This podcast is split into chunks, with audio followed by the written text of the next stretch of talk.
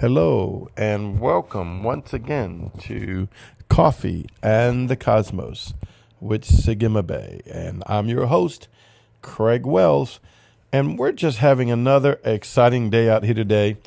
Man, you know, we're talking about the living letters, and uh, I, I, hopefully you listened to yesterday. If not, you need to go back and listen to yesterday. I want to talk a little more about the importance of the things that God's given us. The treasury storehouses of Yahweh are being revealed to us. I want you to hear me today. The treasury storehouses, go ahead and just claim that for yourself. There's so much being revealed to us in the treasury storehouses of Yahweh as we learn to go into the other dimension, on the other side of the veil of the blood covenant of Christ Yeshua that made the way for us. We are seated in Christ Yeshua. Everything's inside Christ Yeshua. As we are seated in him, doing our Father's business, going in and out, ascending and descending, we're finding out that the treasure rooms of Yahweh, and it's all treasures and jewels to me. Whether you learn about the courts or learning how to function in the mobile court or the courts of Yahweh or in the thrones of Yahweh or the different levels of heaven of Yahweh, there's so much. But on the other hand, you know, I've kind of been the minister that has told everyone one step at a time. Don't try to be taken off more than what you can chew. You know, it's kind of like I want you to go into the mindset of an earthly courtroom for a second, right? And if I walk by a courtroom, and, and one of these ones in New Orleans, they're majestic, right? They're two, three hundred years old. Um, they got the nice wood grain, the big bench for the judge, the proper seats for the lawyers and the those that are advocates and doing their proper position. And it's just majestic. Well, if I walk in there and I open that door and you have all the witnesses in there, you know, I'm not going to just easily just run up in there and uh, do my thing. And and I think that's one of the problems that we're running into when new revelation is given us. We're all just running in there doing our thing um, because that's what we think. We have right to do our thing. And I, it's not that you don't have the right. Yahweh's given you all of this right through the blood covenant of Yeshua the Christ. And I mentioned this to you before, but Yahweh told me you have to learn your craft. And, you know, he uses words with me that I've only thought was words for the devil. And uh, because I grew up in religion, you say the word craft, it reminds me of what? Witchcraft. What you mean craft? You know, you, you need to be uh, excellent in knowledge and knowing and understanding of the responsibilities, of the weightiness, of the position, of the purpose, of the scroll of Yahweh that's inside of you, of the authority that's been given to you. So, no, I wouldn't just, I wanted to be an attorney when I was growing up uh, before I wanted to be a preacher. Well, probably at the same time because the angel of the Lord came to me when I was ten. And so I wanted to be a preacher since then, but also wanted to be an attorney. And there's no way I would have just walked in the courtroom and been like, oh, well, let me just do this, do this, do that, because I heard another preacher say it, because I learned I have the knowledge to do it. No, you, you become studied. You, you become refined. You become mature. And uh, the problem is we just want to just hope, hope, hope, and here we go. And sometimes the things just don't work the way we think they should um, because we've not positioned ourselves and we haven't become excellent in what God's given us. And I know all this is stemmed from me just talking to you about the second part of the living letters because we want to learn them as well. I don't, I don't want you just to go half-cocked with anything. You know, uh, your enemy, the adversary, uh, which you don't really like mentioning, but there is a reality he's out there. He's not half-cocked. He's very well studied and knows the word more than me and you. And he also knows the dimensions of the word more than me and you. He knows insights more than me and you.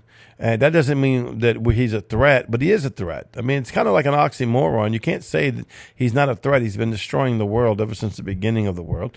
And so, therefore, we know he's a threat. But on the other hand, greater is he that's in me than he that's in the world, and I'm greater in Christ Yeshua.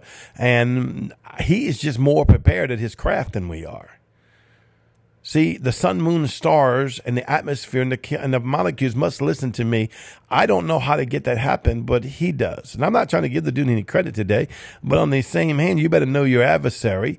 And we're not in warfare. We're in a seated position, and we go to courts, and we get letters of authority and documents of authority and blueprints of authority and things written on our scroll that we function in. But you best know what you're doing. You best know uh, what you have and what you're dealing with.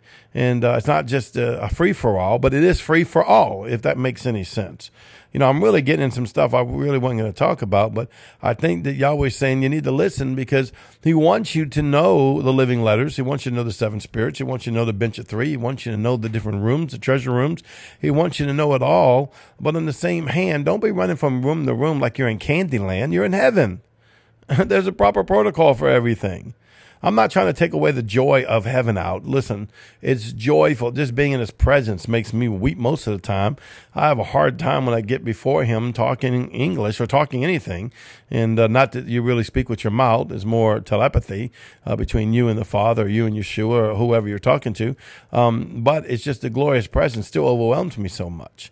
Call me a baby or not, I'm not sure, but it just still overwhelms me. And so, um, but there's a proper protocol.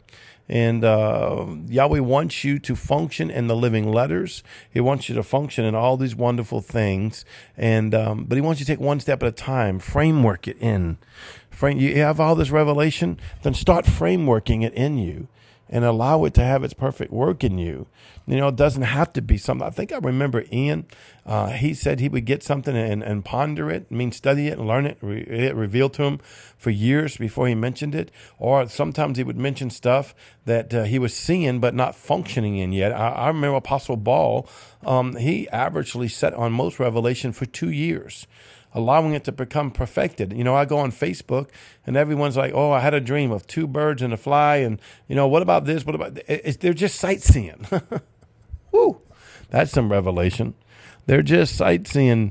Listen, just because you can sightsee don't mean uh, nothing. Not trying to take away from you the revelation, but it would be more important for you to fine-tune one uh, trait of the revelation and move in that and become that than to have touched it all and only been sightseeing. Because we're not called to sightsee, we're called to have the vision. We're called to have the sight that we may ascend and then descend with the frequency of Yahweh, of what we've seen, being poured into our soulish man and our body, becoming that which is like Christ. I mean, this is some good stuff. I'm, I hope you're getting it. It's all about the living letters. I'm, I'm telling you, I'm talking about the living letters, but I believe this is the proper protocol to function with the living letters. That you can function with them as you honor them and begin to walk into, whether it's the courts or the mysteries or the treasures or Koshek or the deep places, the dark places, or the cloud of Yahweh or the love chamber. I mean, uh, there's so much out there. It's, it's just, I'm about to say ridiculous, but it's not ridiculous. It's Yahweh. And uh, we've not seen, uh, that's what the Bible is. The Bible or Psalm says a half has not been told. I'm telling you, an ounce hasn't been told. All the revelation we know right now still is just the tip of the iceberg. Yahweh's creating us into light beings, creating us into the image that you thought you were going to get after the physical death. But Yahweh's trying to get you and allowing you to get there now, that you can function in the earth. So when a plague comes, we can stand in the earth and say no.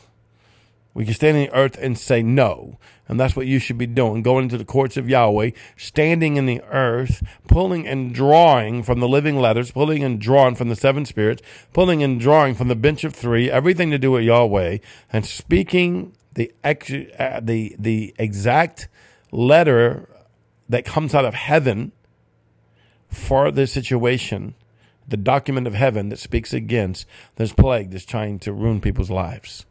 I want to thank you for listening. This is Coffee and the Cosmos, and I'll see you tomorrow.